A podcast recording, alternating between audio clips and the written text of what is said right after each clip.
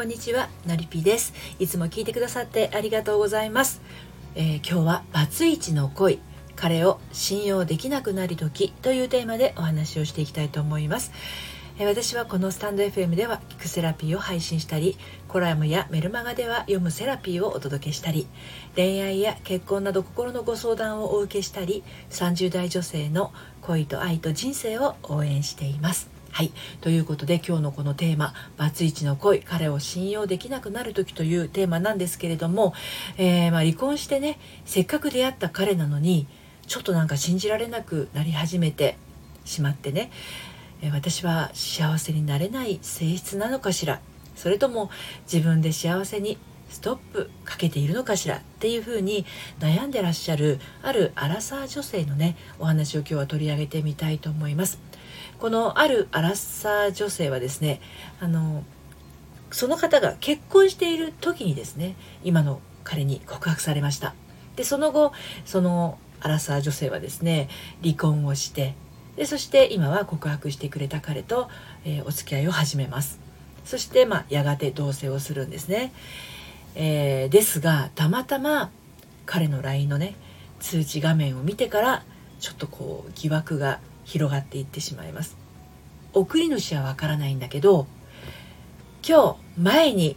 誰々と言って楽しかったどこどこへ行ってきたよっていうねそういう文字をちょっとこうスマホの画面で見てしまったんですね。はい。こういう時あなただったらどんな気持ちになるでしょうかね。はい、えー、ということで今日の、えー、配信でまた3つに分けてお届けしていくんですけど1つ目私が離婚するまで待っててくれた彼なのに。2つ目が彼への猜疑心が拭えない、えー、そして3つ目はどうやって気持ちを切り替えたら、えー、この3つに分けてお話をしていきたいと思います。まず1つ目の私が離婚するまで待っててくれた彼なのに。なんですけどねあの以前ですね上戸彩さんと斎藤工さんが主演の「昼顔」という、えー、ドラマがあって、まあ、その後映画化されたんですけどこの映画の方ですねご覧になったことありますでしょうかね。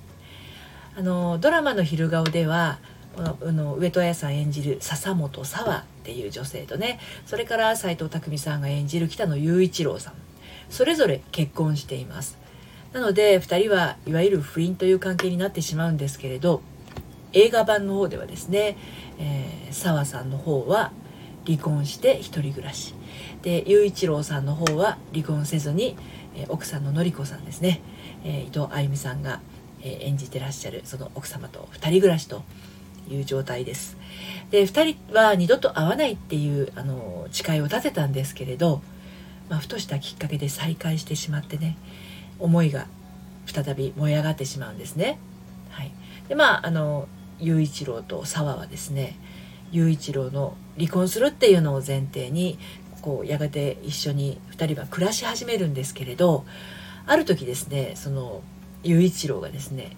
帰りが遅かったり帰宅しないことが続いた時にですね、えー、沢と雄一郎の関係がギクシャクしちゃうんですね。そして2人が嫌になった時に、えー、沢役のね上戸彩さんそれから雄一郎役の北村匠海さんがまあ揉めるわけなんですけどね。その時に沢がですね雄一郎にこんな言葉をぶつけるんです。自分が裏切ったことがあると相手のことが信じられないのよ。これねなかなか真意なんじゃないかと思うんですよね。2人はね思い合ってはいますよ。でもそれぞれ家庭がある身でねあの沢に至っては離婚してるわけですからそういうふうにこう自分が裏切ったことによって元の旦那さんと離婚することになってしまって、まあ、傷つけてるわけですよね。だから一度こう元旦那さん裏切っているっていう人は今度は自分が誰かに裏切られるのではないかっていうね恐れを抱いてしまってるっていうことなんですねなのでまあ自分が裏切ったことがあると相手のことが信じられないのよっていうふうに斎藤工さん演じる雄一郎に投げつけるわけですね。うん、で今回お話ししているこの冒頭の女性っていうのは、えー、結婚している時に今お付き合いしている彼と出会って告白をされました。でそして、えー、その彼はね女性が離婚するまで待っていてくれましたそして2人で同棲を始めるわけなんですけどパッとこうね2人でいる時または、ま、旦那さんが旦那さんじゃないや彼がお風呂に入っている時とかそういう時かもしれないんですけどねパッと見てしまった LINE の画面これ見た時にですね「うん」で終わる人と「ねえ誰誰?」ってすぐ尋ねる人と「え他に女性がいるの?」って相手にも聞くことができずただ不安になっちゃう人とねあの様々だと思うんですね。で、まあ、この女性の場合はですね不安になる人だったので不安になる人の場合は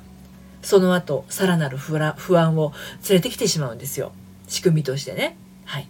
で2つ目の彼への猜疑心が拭えないっていうあのことについてお話をしますと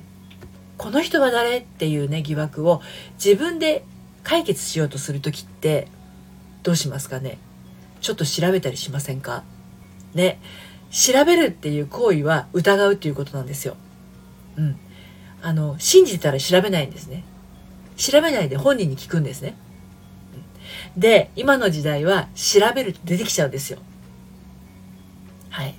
で、そのこの女性はね、SNS を調べてしまいます。で、SNS で調べた結果分かったのは、その LINE の送り主はどうやら彼の元カノらしいと。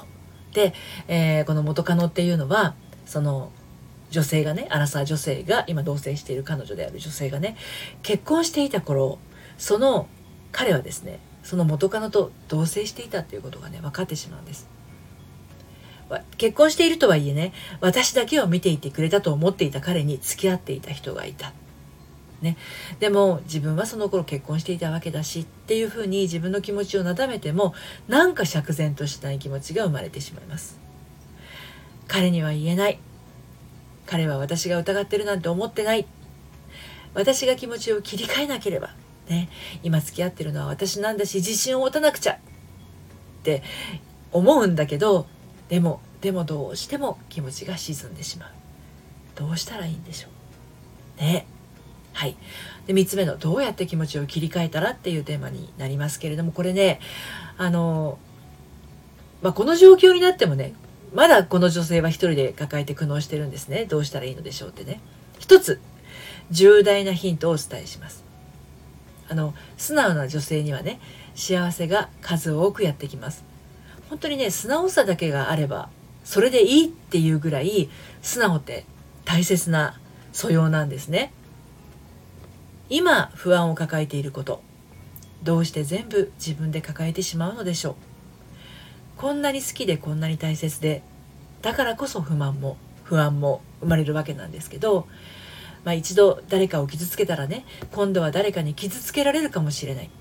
一度誰かを不幸にしたから今度は自分が不幸になるかもしれない。さっきのねあの沢賀雄一郎に投げたかけた言葉と同じようにそうに思っちゃうかもしれない。でもねこれは一人で抱えて苦悩することではないんですね。頭の中で広がる不安要素っていうのは自分で消すことができる人なら不安や不安をね生み出す詮索とか疑念っていうのを持たないんです。でも生まれてしまった不安があるならそしてそれが一人だと増えてしまうんだったら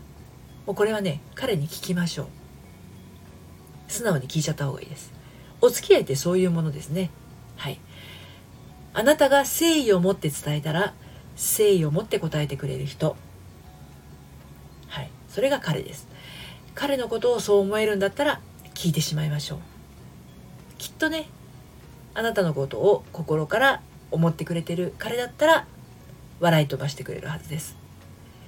まあ気持ちを切り替える作業っていうのはなかなか難しいことなんですよね。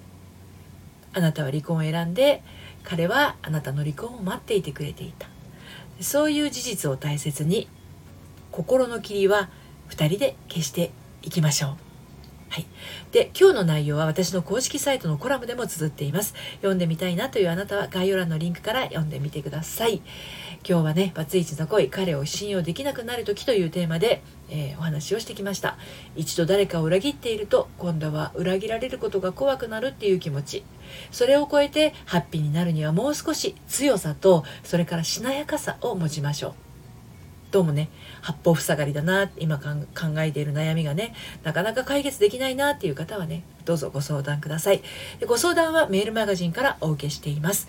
私のメールマガジンでは大人の反抗期処方箋メール講座をはじめ恋愛や結婚の話だけでなく日常を彩り深い充実したものにする秘密もお届けしています。バックナンバーが読めないメルマガなので気になったら登録してみてください。この配信の概要欄からご登録いただけます。今日も最後まで聞いていただいてありがとうございました。それではまた。さようなら。